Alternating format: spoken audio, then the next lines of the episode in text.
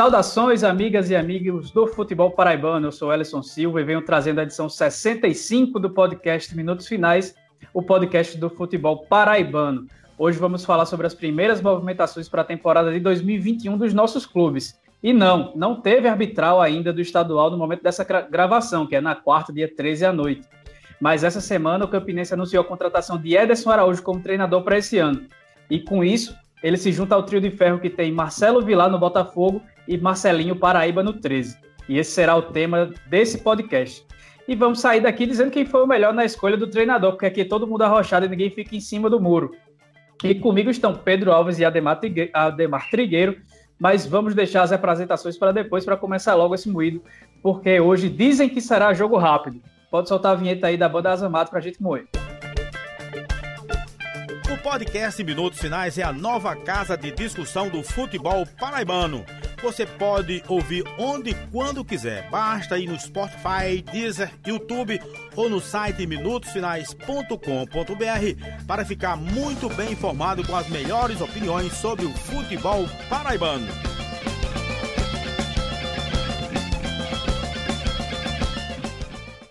E antes da gente falar dos professores, vamos lembrar da nossa parceria com o Instagram, FutPB, que traz informações e coberturas de campeonatos profissionais e amadores do nosso estado, da molecada da base aos torneios de bairros, e lá você fica por dentro de tudo. Siga lá o nosso amigo do FutPB. E outra coisa também é a parceria com a loja Chic Chic, referência em cultura nordestina. Lá você encontra camisas, quadros, canecas, canecas de chopp, tapete e tudo que você pode imaginar, sempre feito com muito carinho e dedicação e chega tudo cheirosinho na sua casa. Aproveita o cupom promocional de 15% de desconto que a gente dá de bandeja como se fosse um passe de uma excelente camisa 10, Pedro. Qual é a palavra da vez? É arbitral, mas não teve arbitral. É bem lembrado aí que não teve ainda. Mas a palavra-chave para você ter desconto de 15% ali é arbitral. Que ainda não aconteceu. Será que vai acontecer, Alisson? Será que teremos paraibano? Rapaz, esse negócio aí tá, tá difícil de cravar, viu? Aí pode ficar em cima do muro, porque aí só, só Deus sabe o que é que passa na cabeça dos nossos dirigentes. Pois bem, vamos começar. É, o Campinense anunciou a contratação do técnico Ederson Araújo para dirigir o clube agora em 2021. Ele se destacou na Paraíba após quatro temporadas no Atlético de Cajazeiras, disputando o estadual, tendo salvo o time do rebaixamento em 2018 e levado às semifinais em 2017 e 2019. Em 2017 ele não foi o treinador nas semifinais, é, foi o Clebson Ferreira, mas ele dirigiu por, pela maior parte da campanha. É, sob seu comando, o Trovão Azul também teve o melhor desempenho do Paraibano de 2020, apesar de não ter se classificado para as semifinais, perdendo a vaga na última rodada da primeira fase, e não rendeu na Série D quando acabou sendo demitido na metade da fase de grupos. Foi substituído por Celso Teixeira, que também não conseguiu a classificação, que saiu antes, na verdade, depois chegou o Canindé. O Ederson tem 38 anos e gosta que seus times busquem o gol o tempo todo, marcando na frente com muita intensidade. Vale ressaltar também que a outra, a outra opção da Raposa, se não fosse o Ederson, era uma coisa totalmente descabida e surreal, na minha visão, que era a contratação de Sueli Lacerda, que não dirige nenhum clube desde que comandou o Serrano em 2018. Como é que vocês avaliam aí essa escolha pelo nome do Ederson Araújo no Rubro Negro? E acho que a gente pode começar com a Demar, que está lá vivenciando isso tudo mais de perto. Pois bem, pois vamos embora, né? Aquele de praxe, né? Aquela saudação sem saber muito bem o que é que você que nos ouve está fazendo. Então, bom dia, boa tarde, boa noite. É, eu entendo que o Campinense fez uma decisão dentro da realidade a qual o clube vive, bem acertada. É uma, uma escolha pé no chão, que premia ao mesmo tempo um treinador que vem de trabalhos bem interessantes. Eu acho que talvez o ponto fora da curva do Ederson nestes anos tenha sido exatamente a Série D. Mas aí vale salientar que foi a primeira vez em que o Ederson. Aliás, eu nem tenho certeza se é isso, mas pelo que eu dei uma olhada, foi a primeira vez em que o Ederson participou de uma competição nacional. O Atlético voltava também às disputas de uma competição nacional que não uh, participava desde 2007. Então, é, junta tudo isso e acabou que a experiência pesou. E o time do Atlético na Série D era calça de veludo ou bunda de fora. Era um time que ia para cima para vencer e perdia. Era um time que não empatava, né? Até a saída do Ederson, o time pouquíssimo é, conquistou pontos do ponto de vista de empates, né? Ou ganhava ou perdia não tinha um meio termo, não tinha um equilíbrio. Então, é, quando a gente traz isso para a realidade do Campinense, eu acho que o Ederson chega tá, certamente um pouco mais maduro, né? tem algumas reflexões por fazer aí, mas eu acho que foi sim uma decisão bem certeira por parte do Campinense, por não ser uma aventura financeira acima dos limites aos quais o clube pode se dar ao luxo de cumprir, e ao mesmo tempo por apostar em alguém que tem um trabalho interessante nos últimos anos. Então, é, dentre as opções, dentro do que era viável para o clube, eu acho que ele foi o mais cirúrgico dentro de suas possibilidades. Acho sim que o Ederson foi um bom nome.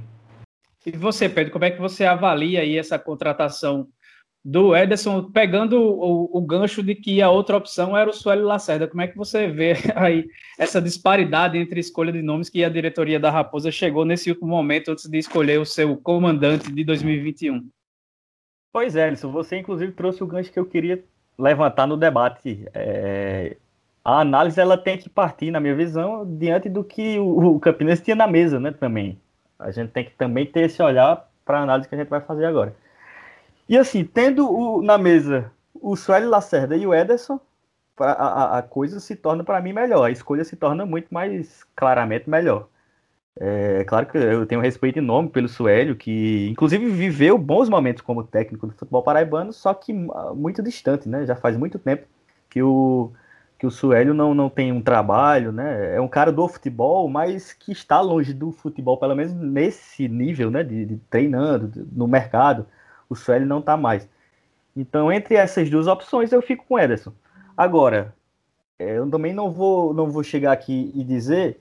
É, é muito fácil você falar do, do, do, do, time, assim, estando como repórter e tal. Se eu fosse torcedor do Campinense, eu não estaria tão empolgado, não, sendo bem honesto.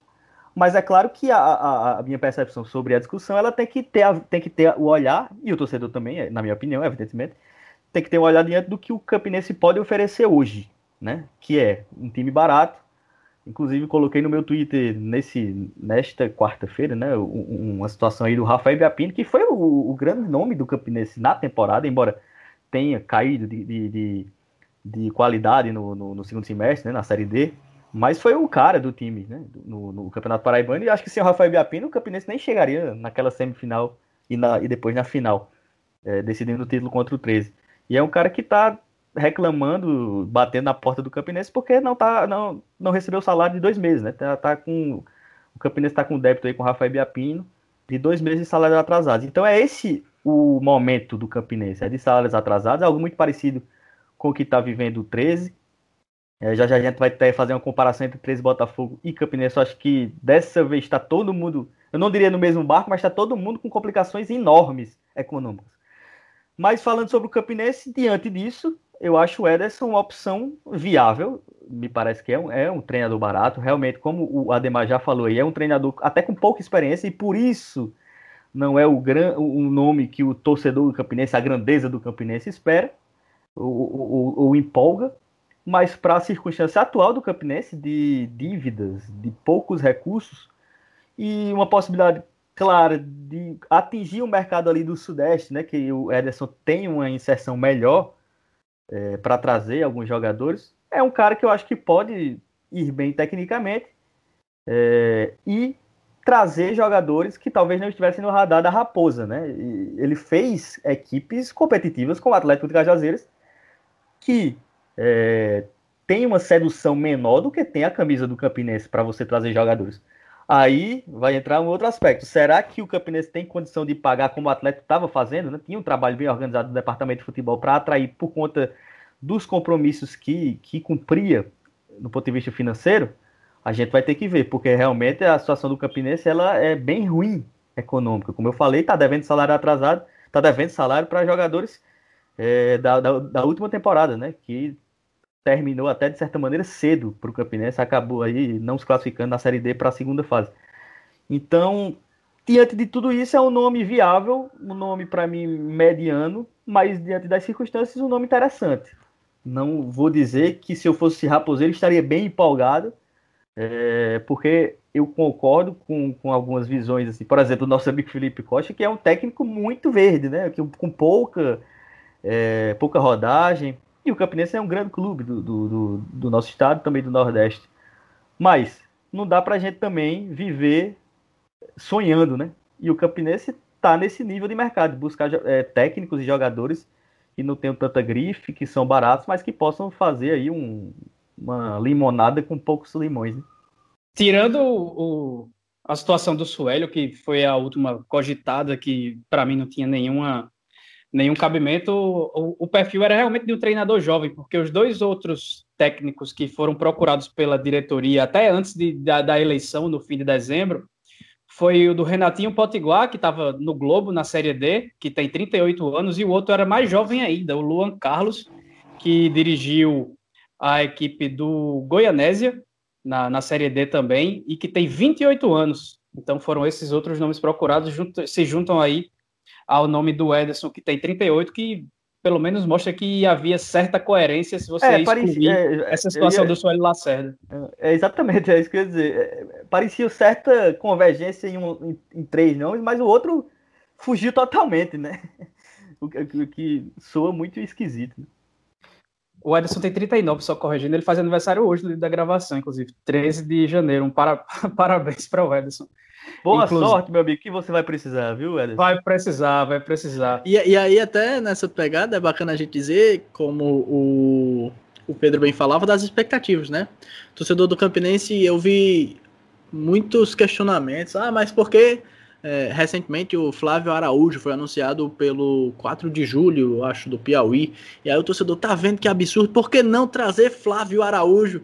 Ora, todo mundo quer Flávio Araújo, né? Flávio Araújo para um time é, da tradição, do tamanho do Campinense, do 13, do Botafogo, ele não vem barato. Ele cobra um valor mais acessível em equipes menores mas cobra um valor muito superior em equipes maiores. E o torcedor não tem é, consciência disso, né? Ele olha assim e diz: onde é que o cara tá treinando?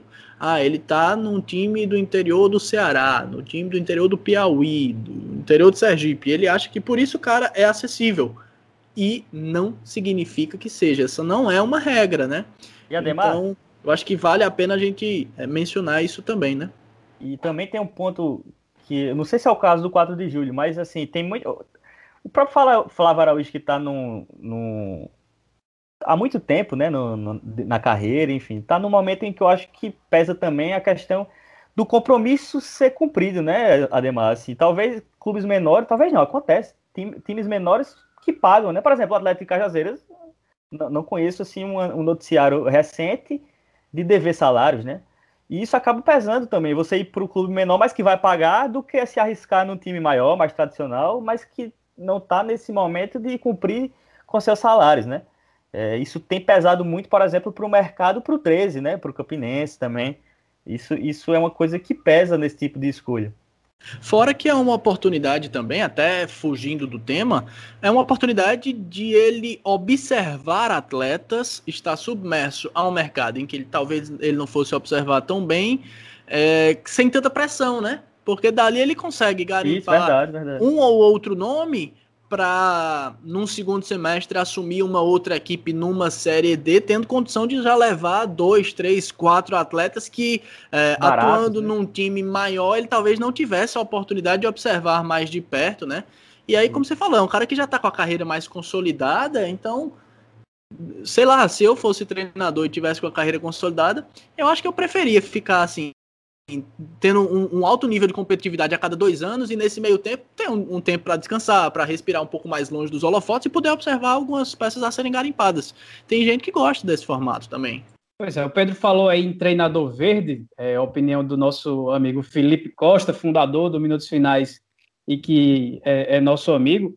É, falar em treinador verde, com 45 anos, mas em sua primeira experiência, é, o Marcelinho foi anunciado pelo Marcelinho Paraíba foi anunciado pelo 13 é, ainda no fim de 2020, é, para ele ser treinador principal da equipe, vai para sua primeira experiência na função. Ele que foi auxiliar técnico da Peri Lima no retorno do futebol após a paralisação pela pandemia do coronavírus, que continua matando muita gente. É sempre bom, bom lembrar. e depois foi auxiliar técnico do 13 até ser convocado, entre aspas, para disputar os dois últimos jogos da Série C para tentar evitar o rebaixamento do Galo e que não conseguiu. Então, é, acho que foi a Ademar que falou na edição passada, não tem como saber o que é que se espera do, do Marcelinho como treinador. É uma incógnita, incógnita, incógnita, quase que não sai, total, porque ninguém nunca viu o Marcelinho dar um treino, Marcelinho, um time do Marcelinho jogar, né? É, em sua apresentação, na apresentação dele no, no carro de treinador, ele disse só que seria um perfil, um time com perfil de guerreiro, que teria um perfil do treinador. Só que ele nunca foi treinador, então qual seria esse perfil? É o perfil do jogador Marcelinho do início de carreira, do início da decadência, passando por clubes menores, ou é o perfil do, do Marcelinho já no fim de carreira, se, se limitando a bolas, bolas paradas e, e, a motivar o elenco do 13 nos vestiários? É, é, o Marcelinho das barcas lá, de ir pro bar, fazer aquelas festas intermináveis que acabava na polícia, ou é o Marcelinho da igreja? Então é impossível de saber. Acho que é, no, no Marcelinho, inclusive, se você for perguntar ele, é bem difícil saber a ideia dele, porque convenhamos, não é dos jogadores, ex-jogadores ou treinadores que, que sabem lidar melhor com as palavras, né? Então, tudo em torno do que se esperar dele, eu acho um papel meio em branco quando ele vai começar a escrever sua história. Bagagem de carreira, de trabalhos, de bons treinadores, ele teve. Agora, saber como é que ele vai colocar em prática agora nessa nova função. O que é que vocês acham aí rapidamente da escolha do Marcelinho? É, eu particularmente acho a escolha, a, aposta maior, né? A escolha mais, é, mais difícil de dar certo, digamos assim. É possível, é, claro. Existem jogadores que acabam sua carreira e viram técnicos rapidamente bons para aquele desafio é, iminente, né? O primeiro, existem. É comum? Não, não é comum. Isso é bem comum, né? é, a, a, função de técnico, como qualquer outra, necessita, na minha visão, experiência e estudo, né? Coisa que o Marcelinho está começando ainda. Ambas as coisas. Tem até uma, uma pouca experiência como auxiliar, né? Bem pequena. Mas que é importante. E acho que está queimando um pouco de etapas. Pode dar certo, pode dar certo. Eu acho difícil. Acho que o 13 não é um clube para ser laboratório desse tipo, particularmente vejo o 13 maior do que isso, assim. Acho que o Marcelinho poderia começar em outro, outro tipo de, de, de patamar, outro tipo até de exigência também. A exigência para o Marcelinho vai ser muito grande. É mais um aspecto que eu coloco aí, que eu acho que Marcelinho e 13 se colocam em, em, em condições aí de meio que afetar a, a relação de idolatria que existe, e muito merecidamente por, pela qualidade do Marcelinho com a camisa do 13, né? Conseguindo acesso e tal. E a gente vai ter que esperar para ver. Eu acho que o 13 não é um time para esse tipo de laboratório. Pode dar certo? Pode. Acho que vai dar certo. Acho difícil. Porque é claro que ele, ele vai ter conversa com o jogador, coisas que ele já faz muito bem, que, que aprendeu como, como jogador. Muitos aspectos, sim, ele vai, vai se sair bem mas são muitas coisas, né? Que eu acho que ele, ele precisaria, ter, precisaria ter mais experiência para estar no clube da grandeza do 13. Mas é, é um técnico barato, o 13 está nessa situação de apostar novamente num técnico barato por condições aí, enfim, colocadas pela história recente, não só recente, mas de diretorias irresponsáveis, e aí está numa condição também de dívidas trabalhistas, dívidas de salários, enfim. É, e por isso foi apostar numa solução caseira. Dentro de soluções caseiras, acho a, de, a do Campinense mais interessante, particularmente. Mas cada um tem a chance aí de fazer sua história, né? De escrever suas páginas e vamos ver o que, é que vai acontecer com esse 3 do Marcelinho. Que cara vai ter, né? Realmente, se tiver a cara do Marcelinho da vida inteira, vai ser uma coisa meio confusa, né? O Marcelinho mudou muito. Mas se for aquele um, um time daquele Marcelinho craque, novo, jovem, pode ser que seja um time interessante. Vamos ver. Fico com um pouco, um pouco com o pé atrás. Acho que o 13 deveria buscar um técnico mais experiente. É, o Marcelo, a gente aqui em Campina, a gente sempre foi de saber quem era a figura de Marcelinho Paraíba. E eu lembro que quando era pequeno, a primeira vez em que eu vi Marcelinho Paraíba foi no trânsito. Em suma, estávamos lá, acho que anos 2000, e do nada é, passa um Audi TT conversível do nosso lado e todo mundo sabia. ex-Marcelinho Paraíba. Era um cara que chamava a atenção fora das quatro linhas, né? E aí, como o, o Pedro bem falou, Marcelinho Paraíba foi de dono de boate de pagode na Alemanha a pastor evangélico nos últimos dias. Também andou querendo se filiar ao PC do B. Então, assim, realmente é, é, é, teve muitas facetas ao longo da vida, mas nesses últimos tempos, neste, especialmente nesse período de fim de carreira, que a gente pode dizer. E a propósito, o fim de carreira de Marcelinho demorou também muito tempo, né? Ele, de fim de carreira, ele passou mais ou menos o tempo que muita gente teve de carreira, digamos o assim. O tempo né? de fim de carreira foi quase o mesmo tempo de carreira. Foi, porque, é, convenhamos, quando um atleta chega lá a seus 34, 35, 36, já começa-se a pensar que ele pode uh, pendurar as chuteiras e Marcelinho dos 35 ainda jogou mais 10 anos, né? Então, e, é um cara que... Só um adendo rápido, Ademar, que boa parte desse fim de carreira, digamos assim, foi ainda jogando muito bem, né? Em séries menores, mas assim... Em alto nível, né? Sendo muito colaborativo. Nível, em Série B, né? No esporte, enfim, Coritiba sendo muito importante, né? Ele, ele realmente foi um cara longevo, mas em boa parte dessa, desse fim de carreira, muito bem ainda, né? Cinco anos atrás estava, cinco, seis anos, né? A gente já está em 2021, mas 2015 ele estava disputando Série A pelo Joinville, então ainda era um cara que agregava, né? Nas, nas, nas divisões superiores e nas inferiores, então aí muito mais. Mas o fato é que ele não deixa de ser uma incógnita. Se a gente observa as outras equipes e a gente já sabe, pelo menos se seguir o que mostrou até hoje ao longo da carreira, que o Campinense de Ederson Araújo tende a ser um time de posse de bola e ofensividade. E o Botafogo de Marcelo Vilar tende a ser um time mais fechadinho, mais reativo.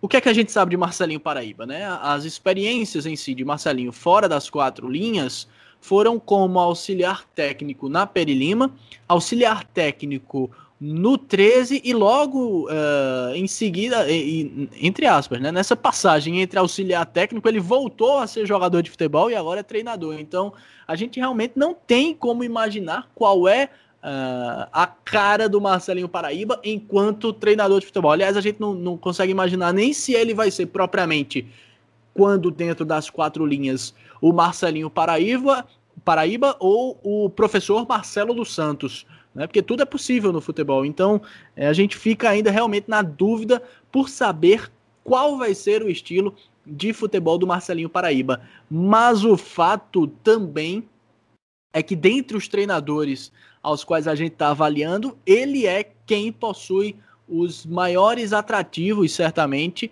para convencer alguns atletas a se juntarem à sua equipe, né? Porque ele tem Copa do Nordeste, Copa do Brasil, tem Série D, é bem verdade que não é a Série C do Botafogo, mas tem um calendário um pouco mais completo, já chega é, é, com a missão de buscar um bicampeonato. Vale lembrar que na última vez em que o 13 havia levantado o caneco era justamente num bicampeonato. Anteriormente a isso também havia sido num bicampeonato, então o 13 vem de dois bicampeonatos. E a gente fica na expectativa para saber realmente se ele vai conseguir dar conta disso, se ele vai dar sequência a isso, manter esses números. Mas eu acho que dos três ele é quem consegue ter os maiores atrativos para convencimento de atletas, além, claro, do fato de conhecer muita gente no mundo da bola que certamente pode estar disposta a colaborar com esse começo. Eu dele, ia né? acrescentar né? isso, Ademar. A própria figura do Marcelinho como jogador há pouco tempo, né? O Varley tem um pouco isso também no Botafogo, né? Por, por, por ser um jogador que encerrou recentemente e conhecidíssimo, né? Muito, jogou com muita gente, né? Que pode ajudar ele, né? Então o Marcelinho acho que também traz isso, bem, muito bem lembrado.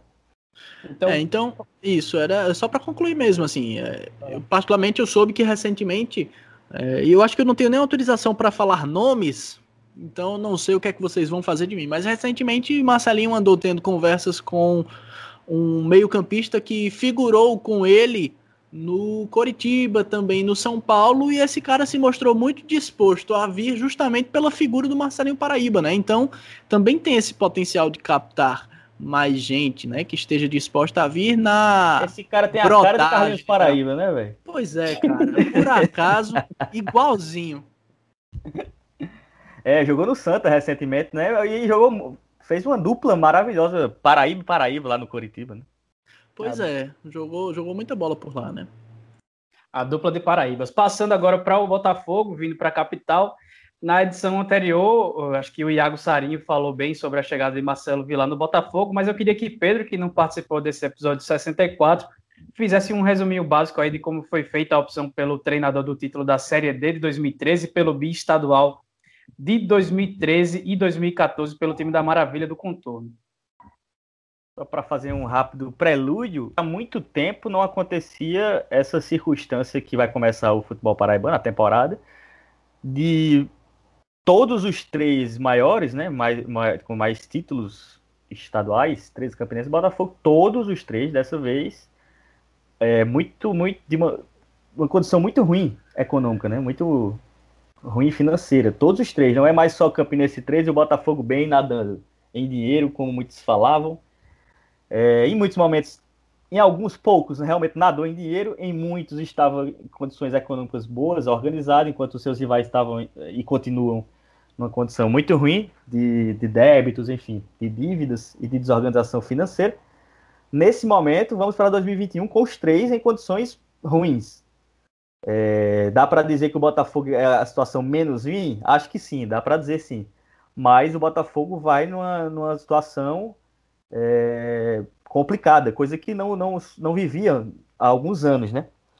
E falo isso porque a questão do técnico, que é o primeiro nome, digamos, para se organizar a temporada, já surtiu esse efeito, né? O plano A, claramente, isso assumidamente dito, pelo presidente do clube Alexandre Cavalcante, o plano A era o Evaristo Pisa, né, que hoje, nesse dia que a gente está gravando, nessa quarta-feira, fechou com o América de Natal, um time de Série D, que hoje tem realmente condições econômicas para atrair o Pisa, e o Botafogo não tem, estando na Série C, mas depois de um, um ano péssimo aí, de muita desorganização, de muita negligência e responsabilidade financeira, é, coloca o clube para 2021 em condições bem complicadas, tanto que teve que buscar é, numa uma receita também pouco ousada, mas necessária, talvez, de buscar um técnico mais barato e depois de adular muito, viu? O Marcelo Vilar estava já num patamar de não ser tão barato mesmo, mas o próprio Marcelo Vilar tinha uma vontade de voltar para o Botafogo para fazer um trabalho que pudesse sair.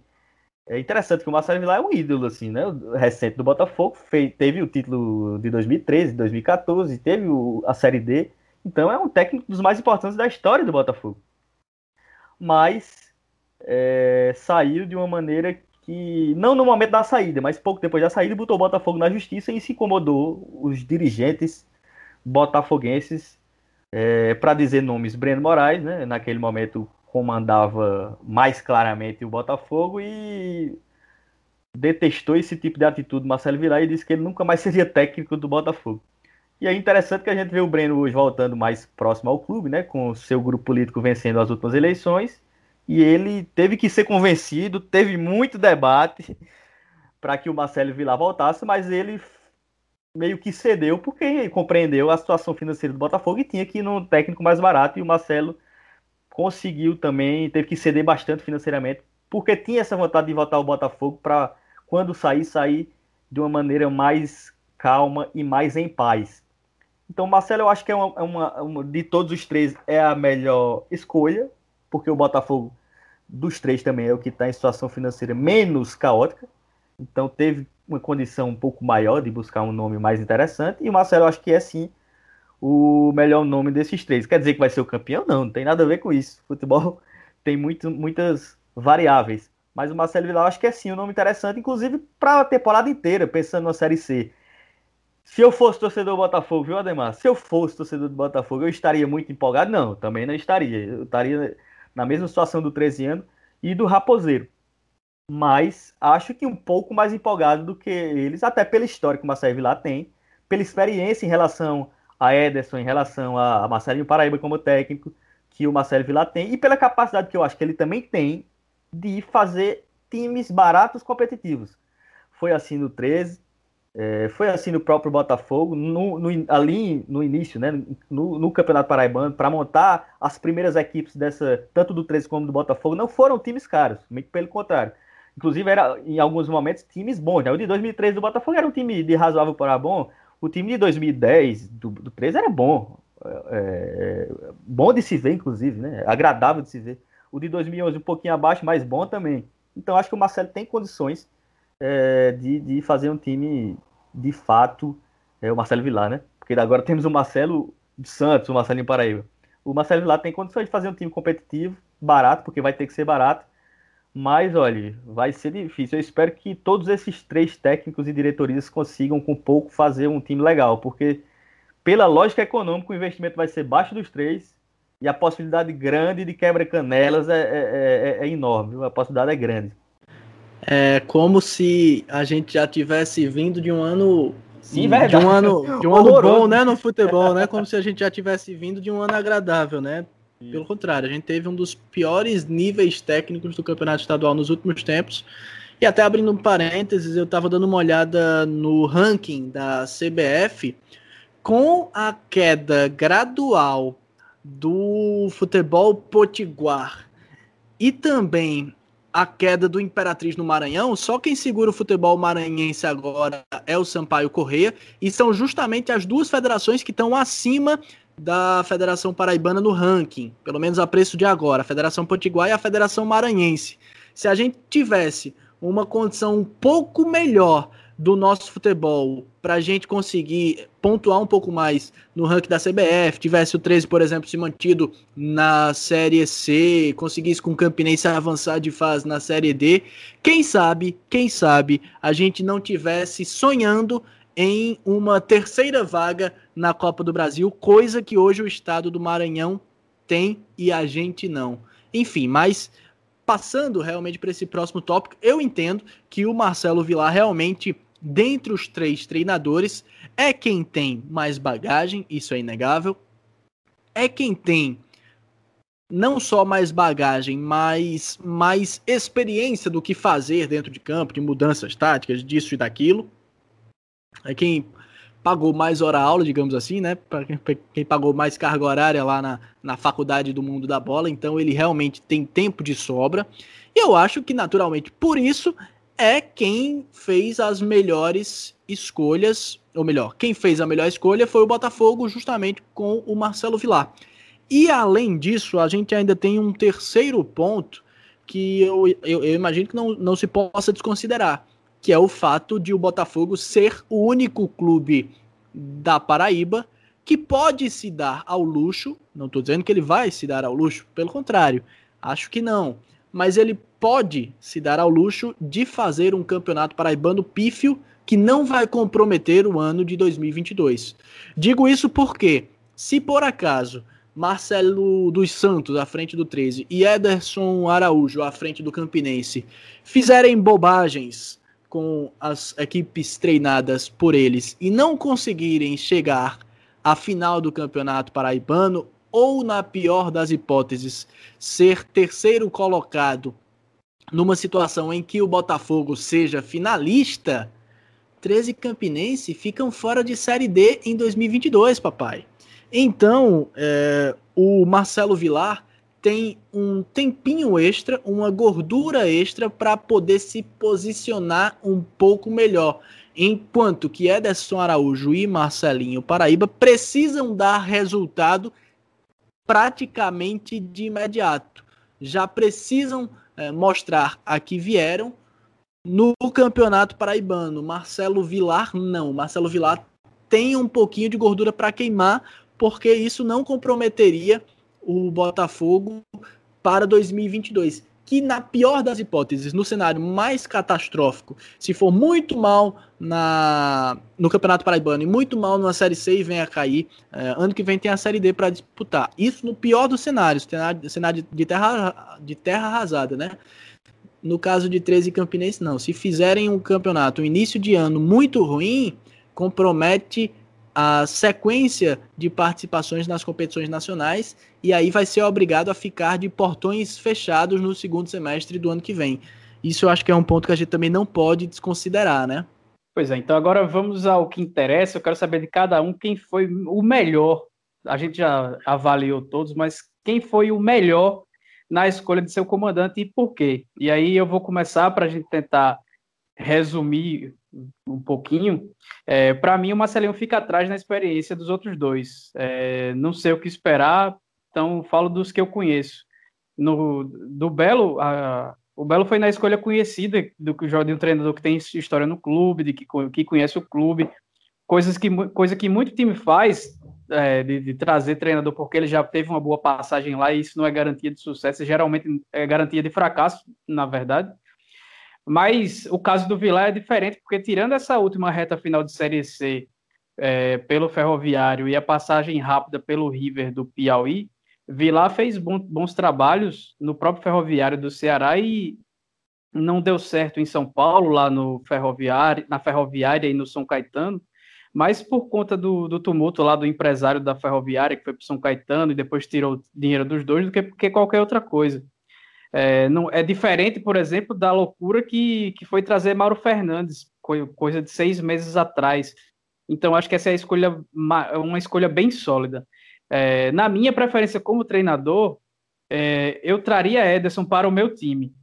Porque, por mais que pese a, inexperiência dele, o treinador jovem, que está começando a carreira, a inexperiência também do, do presidente do Campinense, que está tá em sua primeira experiência administrativa, é, em um clube que está enterrado em dívidas até 50 palmos acima da cabeça, então, até pela pressão, não se sabe se terá, se terá paciência para que ele tenha tranquilidade e tempo para fazer um, um, trabalho e tudo mais.